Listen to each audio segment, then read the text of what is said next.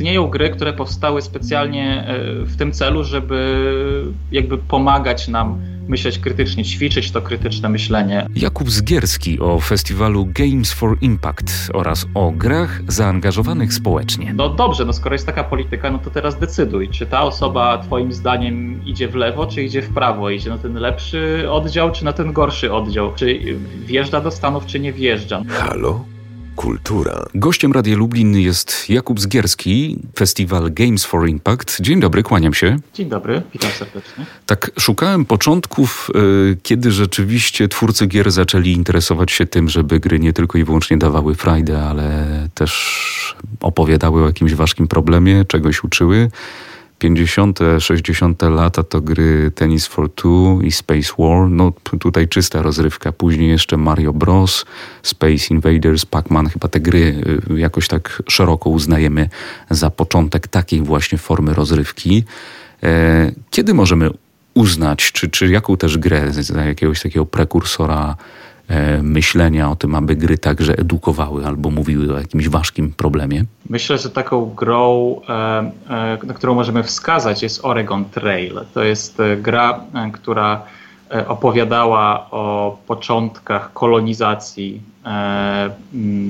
Ameryki Północnej i ona powstała, jeżeli dobrze pamiętam, w latach siedemdziesiątych i była dosyć intensywnie używana jako narzędzie edukacyjne w szkołach, więc tego typu gry powstawały w zasadzie od kiedy tylko to medium no, zaczęło dawać takie techniczne możliwości. Później w latach dziewięćdziesiątych czy pod koniec lat osiemdziesiątych na przykład można pokazać ciekawe przykłady gier, które chociażby opowiadały z perspektywy postkolonialnej o historii kolonii francuskich. Tak, jest, była taka gra, w tym momencie niestety mi wyleciała z głowy nazwa, ale ogólna moja teza jest taka, że te gry rozwijały się, gry zaangażowane społeczne, edukacyjne, rozwijały się razem z całym tym medium. Jak duży jest to rynek teraz? Jak dużo procentowo takich właśnie gier mamy w dwa tysiące dwudziestym roku, w dwudziestym pierwszym wieku? To jest trudne pytanie ze względu na to, że kryterium tego, jak sobie wydzielimy to pole gier zaangażowanych społecznie, zmieniających myślenie, wychodzących poza rozrywkę, to jak sobie to zdefiniujemy, to pole to nie jest jakaś twarda granica. To jest raczej spektrum. Na festiwalu pokazujemy gry z jednej strony, które są no, wybitną rozrywką po prostu, są triple A, czyli są wysokobudżetowe e, i sprzedają się w milionach egzemplarzy, na przykład Hellblade, Senua's Sacrifice albo This War of Mine. E, to są przykłady gier, które się sprzedają świetnie, ale też jest w nich coś, co zostało bardzo mądrze zrobione. W przypadku Hellblade, Senua's Sacrifice to było e, główna bohaterka tej gry e, jest wojowniczką celtycką, to wszystko się dzieje w piekle e, wikingów. Ale jakby tutaj to, co jest ciekawe, to to, że ona doświadcza psychozy, doświadcza różnych halucynacji dźwiękowych i wizualnych, które są charakterystyczne dla psychozy. Twórcy tej gry stworzyli odzwierciedlenie tego doświadczenia w konsultacji z naukowcami z Uniwersytetu w Cambridge i także w konsultacji z samymi osobami cierpiącymi na psychozę. Więc mamy grę, która jest wspaniałą, niesamowicie wciągającą rozrywką, a jednocześnie czymś, co potrafi budować empatię dla konkretnej, dla osób cierpiących na bardzo konkretną chorobę. Ten przykład drugi, który podałem, This War of Mine, to jest też fantastyczna rozgrywka, ale mająca w sobie coś wyjątkowego, to mianowicie, że opowiada o wojnie z innej perspektywy niż to zazwyczaj robią gry, czyli z perspektywy cywila. I tutaj z kolei to jest pokazanie tej innej strony wojny niż zazwyczaj w Call of Duty, Modern Warfare i tak dalej. Więc to jest jakby jeden, jeden biegun tego spektrum. Na drugim biegunie tego spektrum możemy wskazać gry, które zostały stworzone celowo do tego, żeby być wykorzystywane w konkretnych kontekstach społecznych, na przykład w klasie. E, tutaj mogę przykład podać gry Swoboda tysiąc dziewięćset czterdzieści pięć, która jest w programie festiwalu w tym roku. To jest gra, która została, która opowiada z kolei o doświadczeniu wojny, drugiej wojny światowej w Czechach i została skonstruowana specjalnie w taki sposób, żeby dało się w nią grać na lekcjach. Czyli ma czterdziestopięciominutowe epizody, można w nią, decyzje można podejmować wspólnie, fabularne. Oczywiście jest też, to dotyczy każdej gry, ona jest też dobrą zabawą, bo to jest właśnie klucz do magii gier i ich wyjątkowego, wyjątkowej mocy. Bo my wchodzimy w świat gier i podejmujemy decyzje, a nie tylko oglądamy, nie tylko czytamy. I w ten sposób możemy, e, bawiąc się, podejmując decyzje, wchodząc w rolę, zrozumieć jakiś problem e, dużo szybciej i dużo lepiej, niż gdybyśmy się naoglądali przez tydzień wiadomości e, na dany temat. Gry dla dzieci i szkół to jest jeden z głównych tematów tegorocznej edycji festiwalu. No dobrze, mamy gry takie, które są dedykowane szkołom, tak jak pan przed chwilą mówił, które są dostosowane nawet czasowo. Jak w polskich szkołach to wygląda? Otwarcie takie na taką właśnie formę edukacji? Jakie ma pan obserwacje? Nie jestem wybitnym ekspertem w tym temacie. Mamy od tego osoby, które nam o tym świetnie opowiedzą podczas festiwalu. Natomiast z tego, co rozmawiałem właśnie z nauczycielami czy z osobami, które no, odpowiadały za polityki edukacyjne, chociażby w Menie do niedawna jeszcze będzie z nami Rafał Lew-Starowicz, który, który właśnie wprowadzał pewne, czy promował pewne innowacje, jeśli chodzi o program nauczania. No, niedawno przecież do listy lektur szkolnych została dodana gra właśnie This War of Mine. To jest lista lektur szkolnych uzupełniających do klas średniej, do szkoły średniej. Więc najwyraźniej gry zaczynają być doceniane też na tym poziomie właśnie twórców polityk. To jest bardzo, bardzo fajne. Natomiast oczywiście przed nami jeszcze jest duże wyzwanie, jak to właściwie zrobić, bo dodać do listy lektur jest łatwo. Natomiast jak faktycznie miałaby wyglądać taka lekcja z tym This War of Mine? Um, I nad tym się pochylimy też podczas festiwalu, razem z twórcami gry i z nauczycielami, którzy myślą o wykorzystaniu gier i robią to już w praktyce na lekcjach, na zajęciach często też nieformalnych, bo to jest dużo łatwiejsze, prawda, zrobić, użyć gry, kiedy grupa jest mniejsza. Dużo większym wyzwaniem jest kontekst y, formalnej edukacji.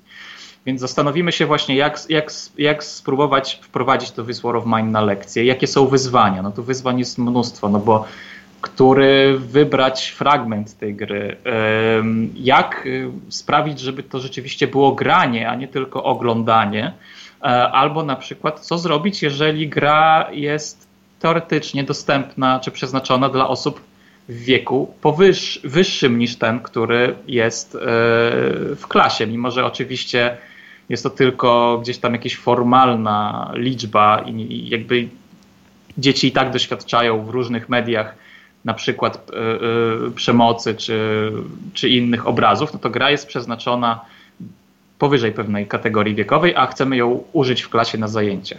Więc tych wyzwań jest bardzo dużo i będziemy o nich rozmawiać też właśnie z nauczycielami. Będzie Jędrzej Sołowi, który jest nauczycielem, który w swojej praktyce wprowadza gry mainstreamowe, co ciekawe właśnie, nie takie specjalnie przygotowane na zajęcia, tylko gry mainstreamowe wprowadza do swojej praktyki nauczania angielskiego. Po prostu niektóre gry według niego świetnie nadają się do tego, żeby pewną terminologię związaną z tematyką danej gry przyswoić sobie po angielsku. I to jest jeden z przykładów tylko, jak można by to zrobić. Wśród tych tematów, którymi będziecie się głównie zajmować w tym roku, także gry dla demokracji i krytycznego myślenia. Myślę, że tutaj jednym z najciekawszych punktów programu będzie okazja spotkania z głównym doradcą Świetłany Cichanowskiej. No i o bardzo ciekawym algorytmie także będziecie mówili, który został stworzony przez Andrzeja Maksimowa. Tak, to jest wydarzenie, które odbędzie się dziesiątego grudnia o dziewiętnastej. W ogóle festiwal odbywa się wieczorem od osiemnastej do dwudziestej drugiej online i to będzie panel, który rzeczywiście poprowadzi Franek Wiaczorka, który jest obecnie głównym doradcą Świetlany Cichanowskiej. On jest od zawsze, od zawsze interesował się nowymi technologiami, bada wpływ różnych aktorów politycznych na, na media cyfrowe.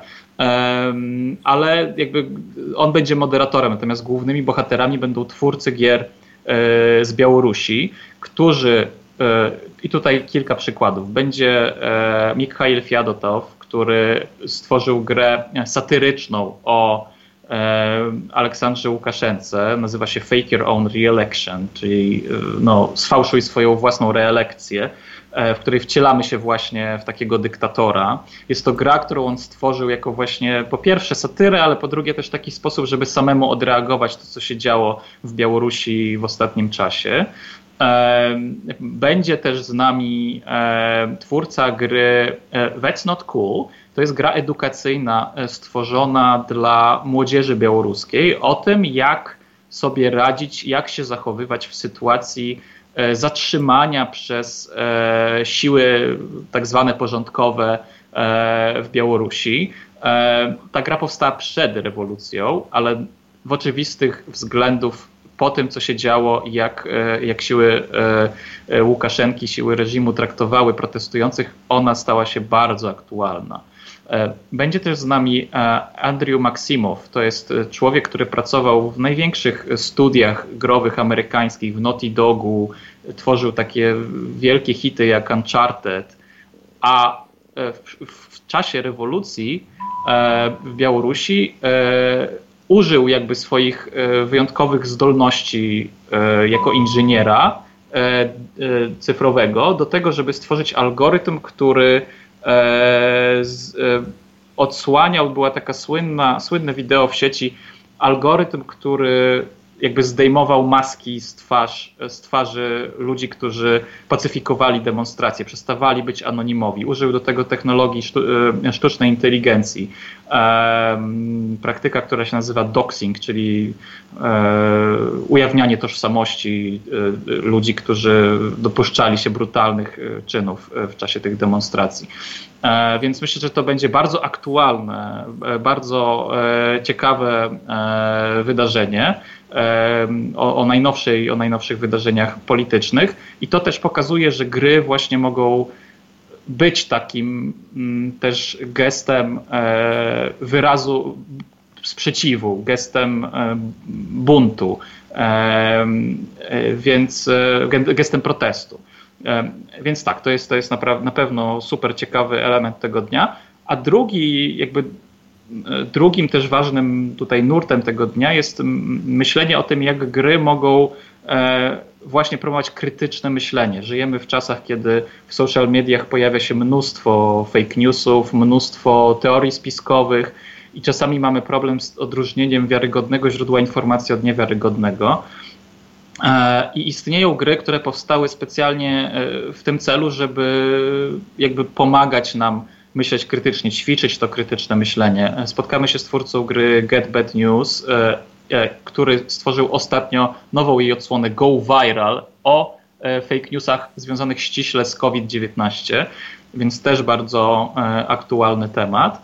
E, to jest gra, która jednocześnie edukuje, ale z drugiej strony też jest narzędziem badawczym, bo grając w tą grę e, dostarczamy jej twórcom, którzy są w ogóle związani z, z środowiskiem akademickim, danych o tym, jak my sami oceniamy wiarygodność e, informacji. Patrzę jeszcze na jedną oś tematyczną festiwalu, a więc dostępność to użyteczność to nie tylko i wyłącznie rozmowy o grach dla osób z niepełnosprawnościami, ale to, co mnie interesuje także bardzo, to myślenie o starszych graczach. No tak, gry nie tylko i wyłącznie dla dzieciaków, zwłaszcza, że te osoby, które grały w te pierwsze gry komputerowe w latach osiemdziesiątych i dziewięćdziesiątych, no będą musiały pomyśleć już o starości i pewnie nie chciałyby porzucić grania, ale trzeba byłoby jakoś dostosować te gry także do nich. Tak, to jest y, nawet nie tyle myślenie o grach, y, o grach specjalnie dla osób starszych, specjalnie przygotowanych z myślą o osobach niepełnosprawnych, po prostu o dostępności tych gier, które są w danym momencie ważne, w które po prostu chcemy zagrać, tak samo jak każdy inny, będąc osobą niepełnosprawną czy starszą. Ważne, ważne na pewno jest zaznaczenie, właśnie podkreślenie tego, że, że wizerunek gracza, który mamy w głowie, czyli tego młodego mężczyzny, pewnie poniżej trzydziestki, jest, jak badania pokazują, po prostu fałszywy. W gry grają już wszyscy. De facto, jeżeli spojrzymy na demografię tego, kim jest gracz, osoba, która deklaruje, że gra w gry, to, to jest niemalże odzwierciedlenie populacji. na przykład częściej w Polsce grają w gry kobiety niż mężczyźni. To jest bardzo zaskakujące. Nie, to nie jest duży od, od, od, odsetek, to jest chyba pięćdziesiąt dwa do pięćdziesięciu, do, czy pięćdziesiąt dwa do czterdziestu ośmiu, czy pięćdziesiąt jeden do czterdziestu dziewięciu, ale e, na pewno myślę, że dla osób, które nie czytały nigdy takich badań, to może być zaskakujące. To, czego nie bierzemy pod uwagę, to na przykład istnienie gier mobilnych, e, które są większością rynku teraz e, gier. I gra mobilna jest też jak najbardziej grą. I w tej przestrzeni mobilnej też jak najbardziej istnieją gry, które opowiadają o trudnych e, problemach społecznych, które się konfrontują z e, naszą rzeczywistością. E, I e, wracając do programu, to owszem, porozmawiamy, w ogóle będziemy mieli super gościa, bo będzie z nami Tara Welker, która jest e, jakby główną twórczynią programu dostępności e, Xboxa, czyli konsoli Microsoftu, i wszystkich gier na tą konsolę, e, więc e, jakby będziemy mieli wgląd dokładnie w, ten, w tą awangardę tego, co się dzieje, jeśli chodzi o dostępność gier.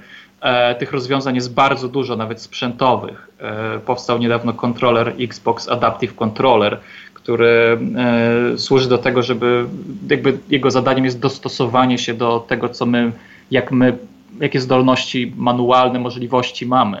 Można go zaprogramować dosyć dowolnie, więc e, między innymi o tym będzie opowiadać, ale też jak pan wspomniał, będziemy rozmawiać o tak zwanym silver gamingu, czyli o grach e, przeznaczonych e, czy dostosowanych do potrzeb e, osób starszych. E, są gry, które są rozrywką, ale są też dostosowane właśnie do potrzeb osób starszych, ale są też gry specjalnie używane na przykład w kontekstach terapeutycznych, do badania demencji, do ćwiczenia pamięci, gry, które jakby też promują aktywność fizyczną w bardzo konkretnych kontekstach.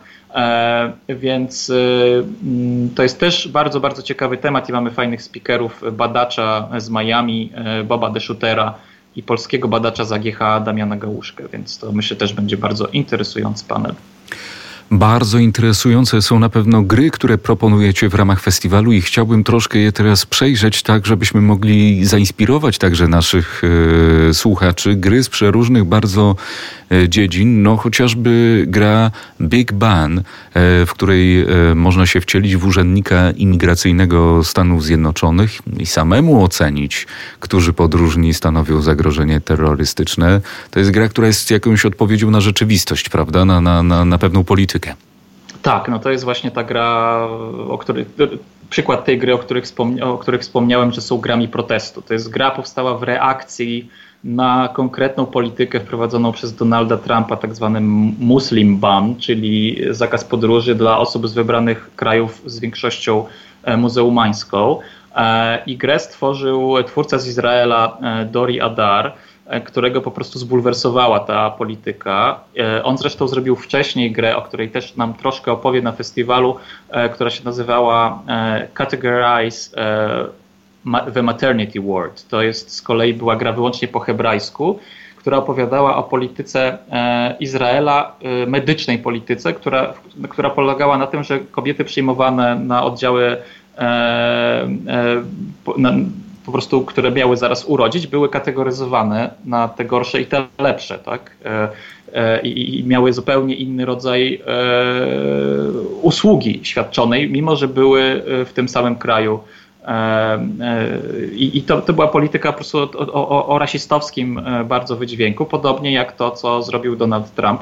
I na podobnej mechanice się oparł twórca tej gry, tworząc, właśnie dając takie wyzwanie graczowi, żeby no dobrze, no skoro jest taka polityka, no to teraz decyduj, czy ta osoba twoim zdaniem idzie w lewo, czy idzie w prawo, idzie na ten lepszy oddział, czy na ten gorszy oddział, czy wjeżdża do Stanów, czy nie wjeżdża. No jakby jak, jak, jak siadamy i patrzymy na konkretne przykłady i mamy sami podjąć decyzję, to, dopiero, to wtedy sobie bardzo szybko i jasno zdajemy sprawę z tego, jak absurdalna i nieludzka była ta polityka wprowadzona przez rządy Izraela czy Stanów Zjednoczonych.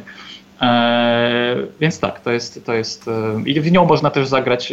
Wiele z tych gier, które prezentujemy, będzie można zagrać za darmo. Akurat ta jest grą przeglądarkową, free to play, więc będzie można w nią po prostu zagrać na festiwalu. Wśród tych gier proponowanych przez twórców festiwalu Games for Impact także gra Waterworks, karciana gra strategiczna, niesamowity niszowy temat, bo państwo mogą zarządzać siecią wodociągową w średniowiecznym Grudziądzu. Powiedzmy trochę więcej o tej grze. Tak, no to jest przykład, świetny przykład współpracy twórcy gier ze środowiskiem akademickim. To jest Wacław Kulczykowski na Uniwersytecie Gdańskim prowadził badania archeologiczne właśnie w Grudziądzu dotyczące tego, jak Grudziądz zaopatrywał się w średniowieczu w wodę. Wydawałoby się, że jest to temat super niszowy i no, wyobraźmy sobie, jak popularyzować raport badawczy uniwersytecki o tym, jak wyglądało, no jakby kto to przeczyta. Przeczyta to trzy, cztery, pięć specy, pięciu specjalistów e, e, na akademii. Natomiast powstała gra, która jest po prostu fantastyczną rozrywką. Ja e, nie mogłem się od tego e, zupełnie oderwać, mimo że to jest bardzo prosta e, gra, też free to play, e, karciana, e, e, ale jest, mamy bardzo ciekawą mechanikę. I rzeczywiście po prostu gramy dla przyjemności, a z każdym naszym ruchem dowiadujemy się, jak wyglądał ten, mimo że się wcześniej tym zupełnie nie interesowałem, jak wygląda, że najpierw byli nosiwodowie, potem były studnie, potem było jeszcze co innego, e, e, więc no, rozegrałem, trwało to ze dwie godziny no. I teraz myślę, że mogę porozmawiać sobie już o tym, jak to wyglądało w Grudziądzu w średniowieczu. No tak, a przypuszczam, że nic by pana nie było w stanie zmusić, żeby siedzieć i dwie godziny czytać o sieci wodociągowej w Grudziądzu. Pewnie by się pan popukał w czoło, że po co siedzieć w ogóle i czytać na taki niszowy temat. Dokładnie, dokładnie tak. I to, to, to jest zresztą, jak myślę o różnych swoich elementach wiedzy, którą przyswoiłem w życiu, nie wiem, angielski czy wiedza o historii, to wiele z tego zawdzięczam nie szkole, tylko grom, w które grałem po szkole. O historii bardzo się wiele nauczyłem na przykład z Europa Universalis. To jest gra, która po prostu świetnie odwzorowuje jakieś mechanizmy historii. Ma w sobie oczywiście pewną elastyczność, pewną fikcję, ale są w niej prawdziwe wydarzenia. E, więc można się w niej nauczyć o rewolucji przemysłowej, a sięgając wstecz o, e, o, o właśnie na przykład tym, jak byli wybierani papieże. E, I to jest po prostu wmo, w, w, e, wmontowane w samą mechanikę gry, w, samą, w samo jądro tej zabawy, ale e, daje nam bardzo dużą wiedzę i często też motywuje do tego, żeby poczytać sobie coś, cze, czegoś więcej. Ja często się łapałem na tym, że właśnie to był taki, że czytałem o czymś, a i chciałem to odwzorować sobie w grze i na odwrót. Więc było to, więc myślę, że to jest właśnie klucz do tego, czym, czym gry mogą być i, i, i siłę, które mają. Mam podobnie, wiedzę historyczną też zdobywałem z gier i komiksów jeszcze, bo mamy naprawdę sporo komiksów takich, którzy te, które tę fachową, prawdziwą wiedzę historyczną przekazują. No dobrze, to teraz może o grach, które opowiadają o zdrowiu. dwudziesty pierwszy wiek to wiek, a przynajmniej początek tego wieku, to moment, w którym ludzkość zmaga się z wieloma chorobami psychicznymi. To między innymi przez mocne przebodźcowanie. Ja bym z tej listy chyba tak w ciemno, bo oczywiście nie grałem w tę grę, polecił państwu grę S E D R P G, gdzie bohater cierpi na lęki społeczne i gra jest poświęcona akurat tej tematyce. To dobra gra? To jest gra eksperymentalna, powiedziałbym. Widać w niej taki sznyt artystyczny. Jest oparta na takiej estetyce, bardzo przerysowanej estetyce, nie wiem jak ją nazwać w zasadzie, synthwave'u, już może nie będę rzucał jakimiś takimi terminami, natomiast jest ona bardzo, jakby odwzorowuje w sposób, przez swój design, przez to jak, jakie kolory zostały użyte, właśnie takie poczucie wyobcowania osoby, która boi się wyjść z domu, powiedzmy, tak? Czy e, która czuje, że się rzeczywistość naokoło jest opresyjna. Te kolory, które są w tej grze są tak opresyjne, rzeczywiście to można poczuć na własnej skórze. E, ja bym jeszcze z tej, e, z tej listy Games for Health wybrał e, i opowiedział o, o, o grze, która mnie zupełnie zaskoczyła, bo ja się dowiedziałem o niej z mediów zachodnich, a jak pogrzebałem, to się okazało, że twórca jest z Poznania. Hmm. E, gra się nazywa Watch Me Stream My Mental Breakdown, czyli e, zobacz, jak przeżywam swoje załamanie nerwowe, jak gra streamuję karciana, swoje... tak? Nie, nie, to jest, znaczy tak, to jest gra karciana, tak, w gruncie rzeczy mechanika głównie polega na, na, na jakby oczywiście z cyfrową grą, ale mechanika użyta w niej jest karciana i to jest opowieść o tym, jak, jak o doświadczeniu bycia streamerem YouTube'owym, czyli influencerem w sieci i jak po prostu sama logika tego medium, te algorytmy sprawiają, że musimy coraz bardziej się przed widzami odsłaniać ze, ze, ze swoimi e, osobistymi przeżyciami, jakby schodzić coraz e, niżej, jeśli chodzi o poziom komunikacji, żeby tych, influen- żeby tych, tych widzów e, łapać i przede wszystkim jak bardzo to jest wyobcowujące e, doświadczenie, ale też jak trudne do pogodzenia, bo to, w, te, w to trzeba zainwestować praktycznie cały swój czas, jeżeli się to traktuje poważnie, więc jak to też wpływa na relacje z bliskimi, jak to wpływa na finanse. E, niesamowicie ciekawe, growe przetworzenie bardzo współczesnego fenomenu społecznego, e, więc to, to też myślę bardzo, bardzo godne polecenia gra.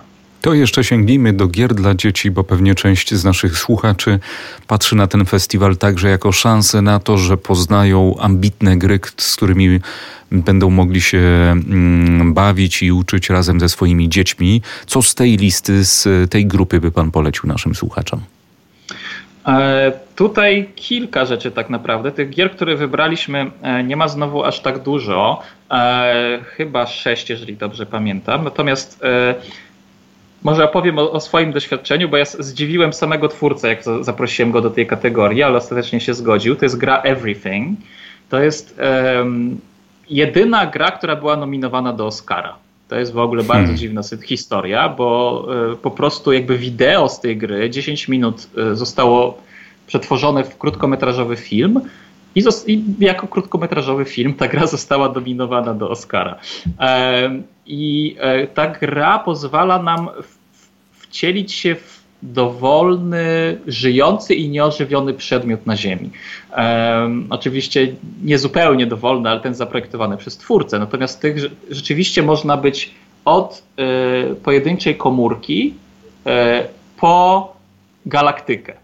I po prostu przeskakiwać sobie między bytami na, w całym wszechświecie. E, I ja grałem w tą grę, to jest gra do grania nie, nie przez samo dziecko, tylko to jest tak jak film familijny, że lubimy oglądać filmy, które z jednej, jednocześnie w dialogach są zabawne dla dorosłych, a w akcji są rozrywką świetną dla dziecka. Więc ja grałem w tą grę właśnie z moim trzyletnim synem, który po prostu miał niesamowitą frajdę z tego, że można pójść mrówką i nagle dojść do e, jakiejś rośliny i nagle stać się tą rośliną, a później z tej rośliny e, rozrosnąć się naokoło, zamienić się w drzewo i tak dalej. To była niesamowita frajda i też poznawał dzięki temu zwierzęta, rośliny, to jak jest zbudowany świat w mikro, w makroskali, a z kolei dla mnie y, były przeznaczone nagrania, które można było znaleźć w tej grze, które były wywiadem z filozofem e, i jakby dawały pożywkę dla mnie z kolei bardzo ciekawą, e, więc dlatego zdecydowałem się umieścić tą grę, mimo że to pewnie było zaskakujące dla samego twórcy, ale ostatecznie przyznał mi rację, rzeczywiście to moje doświadczenie jest jakby no... prawdziwe i, i, i jest to świetna gra do grania wspólnie z dzieckiem. A o festiwalu Games for Impact opowiadał Jakub Zgierski. Bardzo dziękuję za tę rozmowę. Halo? Kultura. A ja zachęcam Państwa także do odsłuchania pozostałych podcastów.